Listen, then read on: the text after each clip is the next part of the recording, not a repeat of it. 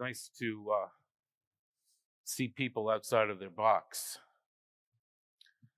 Uh, and I just want to say thank you to Anthony for bringing this to New York City and pulling this off. I think he deserves an amazing round of applause. This is incredible. Um, so I'm here with Mark Spitznagel, who's an incredible investor. Um, my first question, Mark, is on weeks like we've just had, where the market sort of goes down every day. I know it's up a little bit today.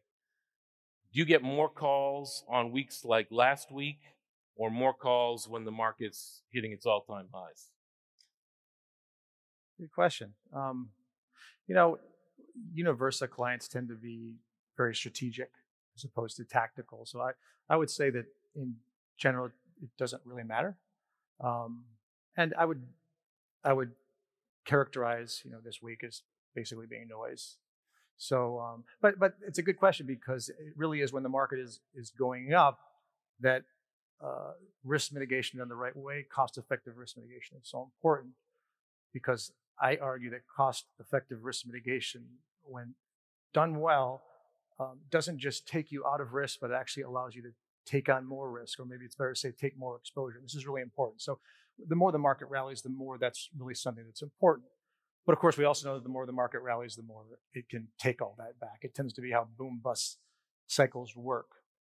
Um, so, but in general, I would say that it's kind of noise. It's a toss up. It's a toss up.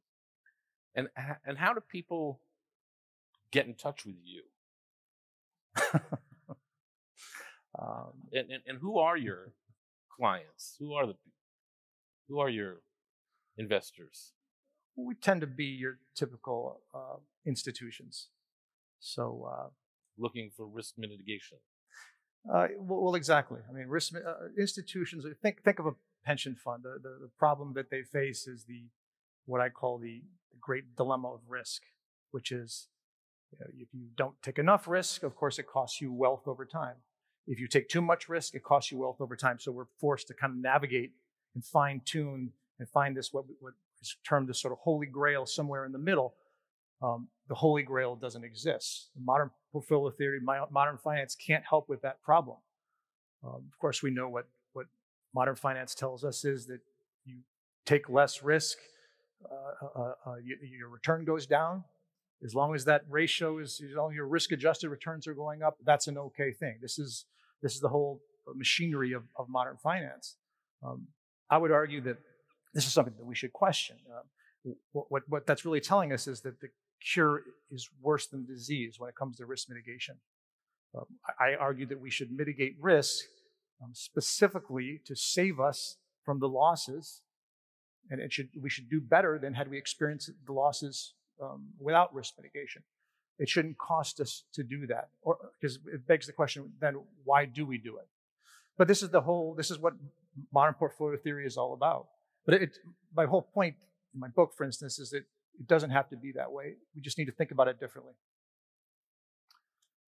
Um, so you told me the other day that you're as bearish as you could possibly be, uh, but also that it doesn't matter what you think, whether the market's going up or down. Uh, can you explain how that could possibly be? Yeah, I mean, Cassandras make very lousy investors. I, I, don't think there's any question about that. They, you know, they have to get their timing. They're tactically, they have to be perfect, and they never are. Uh, so, so, but it kind of goes to my point about how um, uh, when, when, risk mitigation is cost effective, uh, it's strategic, and it, we actually want the market to go up more when we are risk mitigated. You know, it, it would a good analogy would be if um, you know when dark clouds loom, do you go hide inside, if you do, if dark clouds are always looming, you're always hiding inside. Uh, but then an analogy for a, a, a, different type of risk mitigation, one that's more explosive and one that's more efficient, would be going outside when dark clouds loom, but having an umbrella that pops open when you need it. Uh, so, so uh, I guess the, what this is kind of showing is that risk mitigation, uh, a safe haven to be cost effective, needs to be explosive. It needs to maximize the bang for the buck that you get out of it. And, and what that really means is you need less of it. This is the whole problem with these risk mitigation strategies, diversifiers, as Peter Lynch called them. You could take hedge funds as a group, for example. You could take the strategy of, of, of certainly risk parity, but or you could take certainly fixed income. You, it's, it's, it gives you such little return in a crash that you need so much of it in your portfolio in order to be effective. And the fact that you need so much of it in your portfolio creates such a drag the rest of the time. So you, it just makes it just ends up making you poor. The, the cure ends up having been worse than the disease for all these strategies that I'm describing. And it doesn't matter if there's a crash or no crash, which again begs the question, what was the point of it all? But if you need, if for anything, and I'm not just saying this about you know, tail hedging, it doesn't have to be puts, it doesn't, it, there's other ways that one could think about this. Um, if, if, if, all you need is a very small allocation, and it, it has enough crash bang for the buck, as I call it, then, then you actually are able to take on more systematic exposure and you actually want the market to continue. I, for one, would like this boom to go on forever. I'm saying that as a hedge fund manager really only expects to make large returns when there's a crash. But I, the effectiveness, the cost effective, uh, effectiveness of, uh, of what uh, we do exists whether there's a crash or not, historically. So, why don't you explain how this works at Universa? I mean, you've put out some incredible numbers. 2020, correct me if I'm wrong, something around 4,000% increase. But overall, in the life of your fund, more than 100%, which you say in the book here. So, what exactly are you doing for investors? How does it work? How does this insurance, in effect, that you're selling investors work? How do you make money? How do they make money? why should anybody be interested in what you're doing? I, don't claim that they should, and I have no interest in. I have no reason to get in that level of detail. You know, people often tell me that it feels like I'm sort of dangling this idea in front of them uh, because I'm not going to talk about um, specific trades that I do, but I would I would be no no doing, forget the specific trades. Yeah. the the idea behind your trades. What are you offering? What what is this protection that you're offering? Well, I mean, it's the result that is what I like to talk about because it gives a better un- understanding of what it's offering to the end user. And, and that is something that explodes in value in a crash and loses small amounts the rest of the time. So obviously that looks like a far out of the money put. But I never want to lead someone in that direction because puts to just to say put and to have somebody buy a put, you could even identify a strike and, and, and, a, and a duration. It, is that that's not managed correctly, you're you're doing something some an extreme disservice. This is something that we've been we've been working on for 25 years, and we still learn every day how best to do this. And it's it's very if you don't get the bang for the buck, and you don't if you're not able to monetize these things the way you need to, you it's, it's going to be a waste of your time. It's going to be very costly.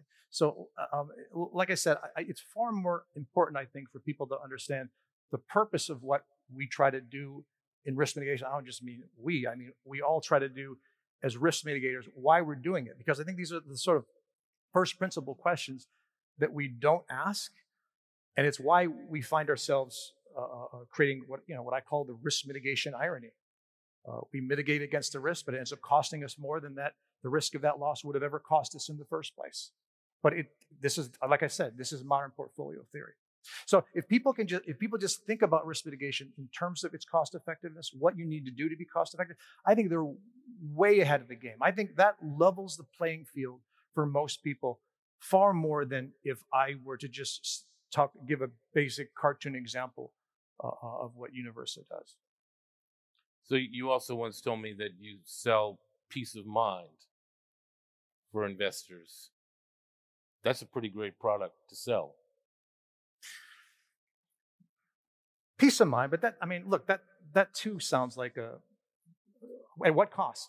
At what, what cost do we pay for, for peace of mind? right?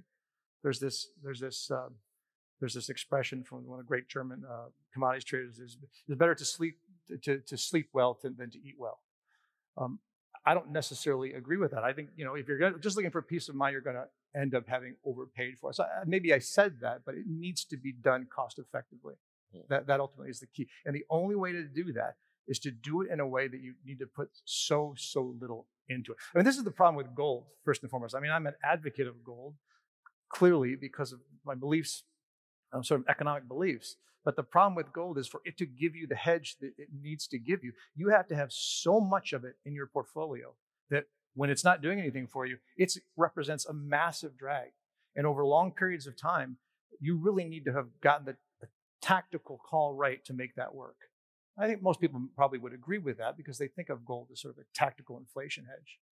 But I, I just don't think that tactical risk mitigation is something that any of us will ever be able to do very well. Um, it, uh, it kind of presumes that crystal ball that that risk mitigation presupposes in the first place that we don't none of us have. And, and how about crypto? Is, is, that a store of value? Is that akin to gold at this point? Is Bitcoin akin to gold, or is it riskier than that? Crypto, crypto is. Uh, I mean, I think I, I get the feeling that a lot of people who are into cryptocurrencies are. I mean, they're definitely my people. I mean, I consider myself a libertarian and Ron Paul, and but but I, I think the problem is it's the speculative aspect of it that bothers me. I mean, we, we think of it as an antidote to this problem that we're living through right now. We all recognize it. Um, but I think that's what ends up happening with the speculation behind it is it turn, it's turned itself into a symptom. I mean, you got to remember, you it's very easy to put your blinders on and look at something like Bitcoin or choose your cryptocurrency and say, look at what this thing is doing. Um, uh, there's something special going on here just by price mo- uh, price action. And I, I, you can't argue with that. But then you take your blinders off and you got to look around and say, uh, you, you can say the same thing about Rolex watches and baseball cards.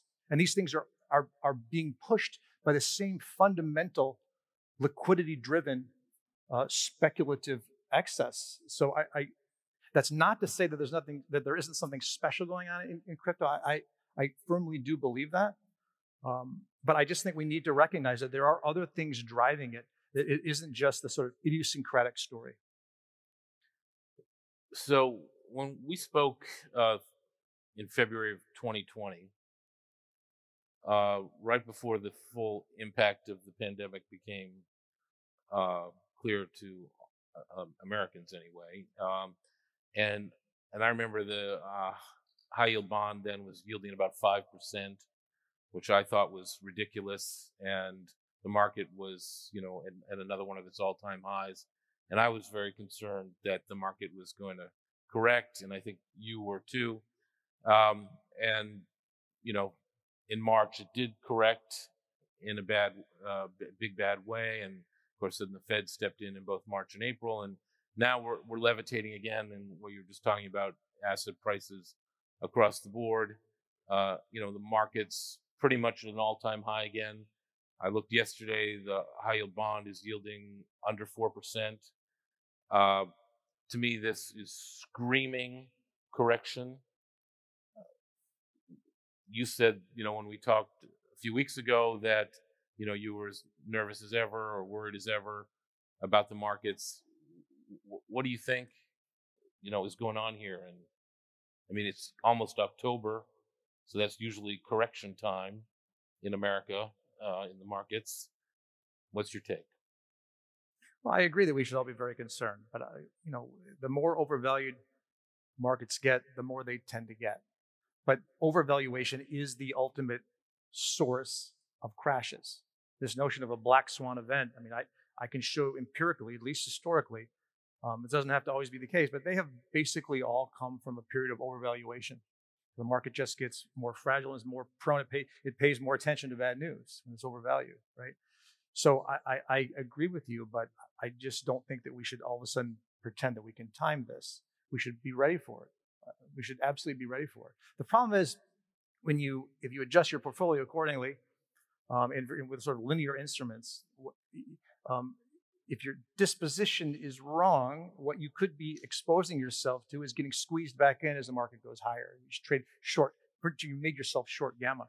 So this is the problem. Like when someone says, "Should I get out of the market?" There's no way to answer that question to somebody with knowing, without knowing what they're being able to forecast what they would do in, in, in certain uh, environments, how how short gamma they would be, conditional on different market moves if the market were to run away from them. Um, uh, it's similarly when someone is too long and the market goes down, it's uh, they're susceptible to selling it in the hole. It's this, this is the, but this is the really, I think this is the problem that people, the question people need to ask themselves is, what would I do in the in the in the uh, scenario where the market moves against me? And we, we, probably aren't even able to answer that question um, honestly. And I'm not just talking about retail investors here. I mean, there are huge, sophisticated pension funds that that, that succumb to this problem of being short gamma um, as a result of uh, some grandiose forecast that they make and position their portfolio accordingly. I mean, do you have any sense of what the catalyst might be for a correction? Uh, I, I, don't. I don't even have to think about that. No, you um, you don't. But I, I, don't have to think about that. So the question can always be asked. You know, it's a it's a it's a credit bubble, and if that credit is uh, being generated uh, by the Fed, why why should it ever end? As long as the Fed doesn't ever end it, and I don't think that the central banks will ever pop this bubble. I don't. I, I think that they cannot afford to do that. It will have to come from something else, and I don't think that that's a controversial statement. No. Um, but you know, there's uh, uh, uh the problem is there's a limit to, to how much debt any entity can take on. That's that's why it, it ends of its own sort of weight. Well, and there's I think, at least in my judgment, a clear mispricing of risk. I mean, I mean, you know, back in my younger days, uh, you know, high yield investors demanded 10, 11, 12% plus warrants. You know, and if Mike Milken didn't put them in his pocket, then they might actually get them. Now you've got, uh, you know, under 4% yield. No one talks about warrants. Yeah. Uh, yeah. I mean, how do you reconcile the, the investor capitulation that's gone on and, and their willingness to take incredible risk and not get compensated for it? I mean, maybe it'll work out, maybe it won't. And on a relative basis, you know, it's better than owning treasuries or whatever that yield under 1%. I get that whole argument, but but I just don't understand why once upon a time they demanded 800 basis points more yield plus warrants and now, yeah, no big deal. Or you can, just lever it up. I mean, leverage is the, sort of the panacea for a, a, strategy that doesn't make enough money for you. It is the also sort of the the excuse that um, risk parity, for example, uses. It, it, risk parity, for instance, I'm not just picking on risk parity. Diversifying strategies cost you wealth, but the presumption then is that you will just lever them up and it won't cost you wealth. Of course, that's preposterous to think that it should blow your mind that you need to use leverage, financial engineering leverage, in order for a risk mitigation strategy to be effective. But I think that is sort of a presumption that we can just do more of it, do more of it. Um, I, you know, it's, it's just I, there's a good uh, there's a Margaret, Margaret Thatcher quote that, that, that says that the, the problem with socialism is that eventually you run out of other people's money. But I think that when it comes to credit, these credit booms, credit bubbles, the problem with credit bubbles is eventually you're no longer able to borrow others, other people's money. Uh, there's a limit to that. And I think we need to remember that this is not just an infinite source. It's not just this is not necessarily helicopter money. It's it's it, it's a debt, and fundamental to all this is thinking is equating debt with wealth. Um, fundamental to the belief in this going on forever. You have to pay debt back. Last time I, it's a liability. Yes. It's not an asset. Not an asset.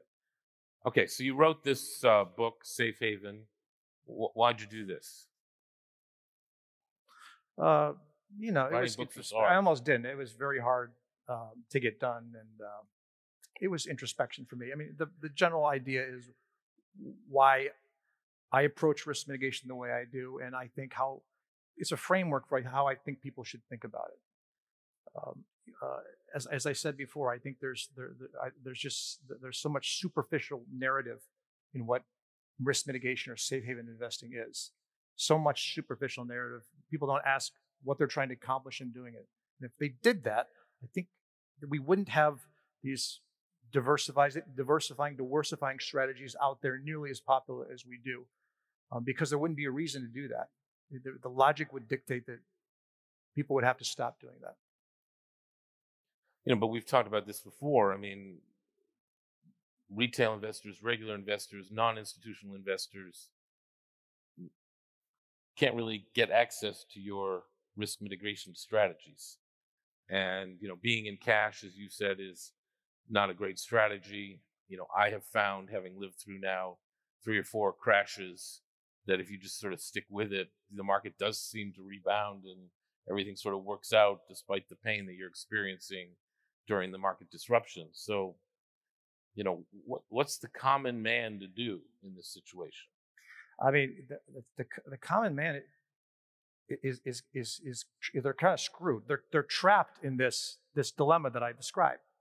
This is the trap that, that has been set uh, by central banks. For our whole life.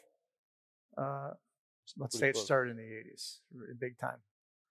Um, so I, listen, it's not, it, it's not, everything can't be about a, a, a cookbook on, on, on what your next trade should be. But I I do it. it first of all, we got to get our first principles right.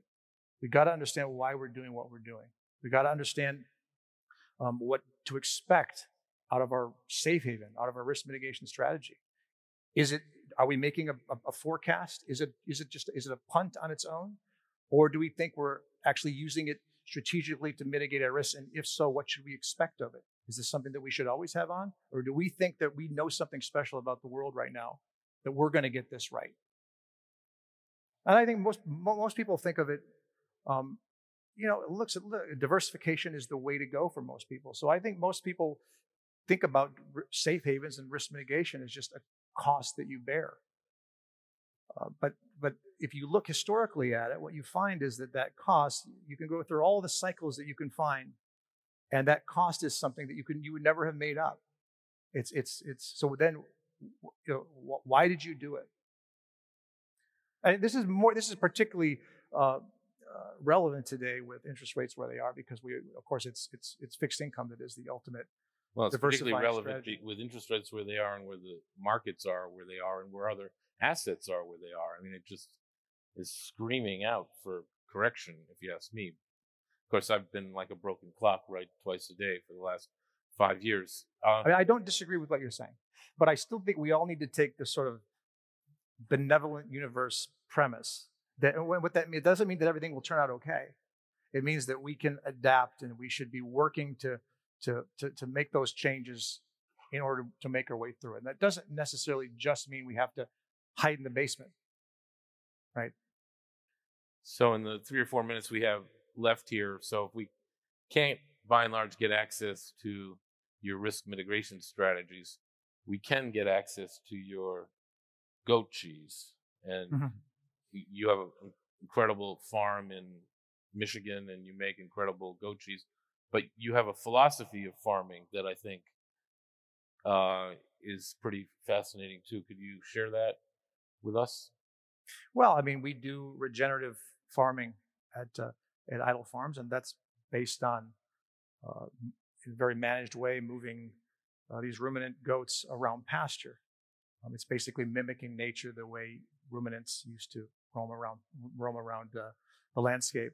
And when you do that, you get this sort of interesting symbiotic relationship between the ruminants and, and, and, and the pasture and the soil. And what um, what ends up happening is you for the, the, productivity of the soil and the uh, uh, uh, the health of the soil explodes. So this is something that, that, a movement that's going on right now. But I'm, um, it, the connection that I make is, you know, when you do this, the the whole is is very much greater than the sum of the parts.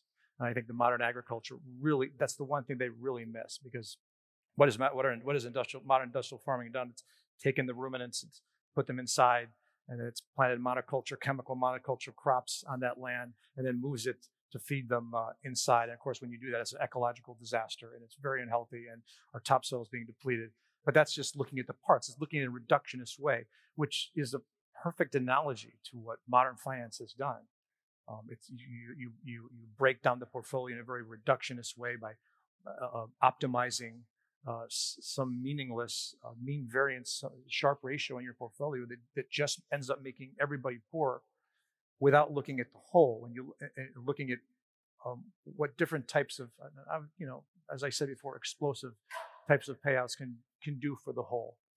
Uh, so it's uh, yeah it's something that, that, uh, has been very important to me for a long time.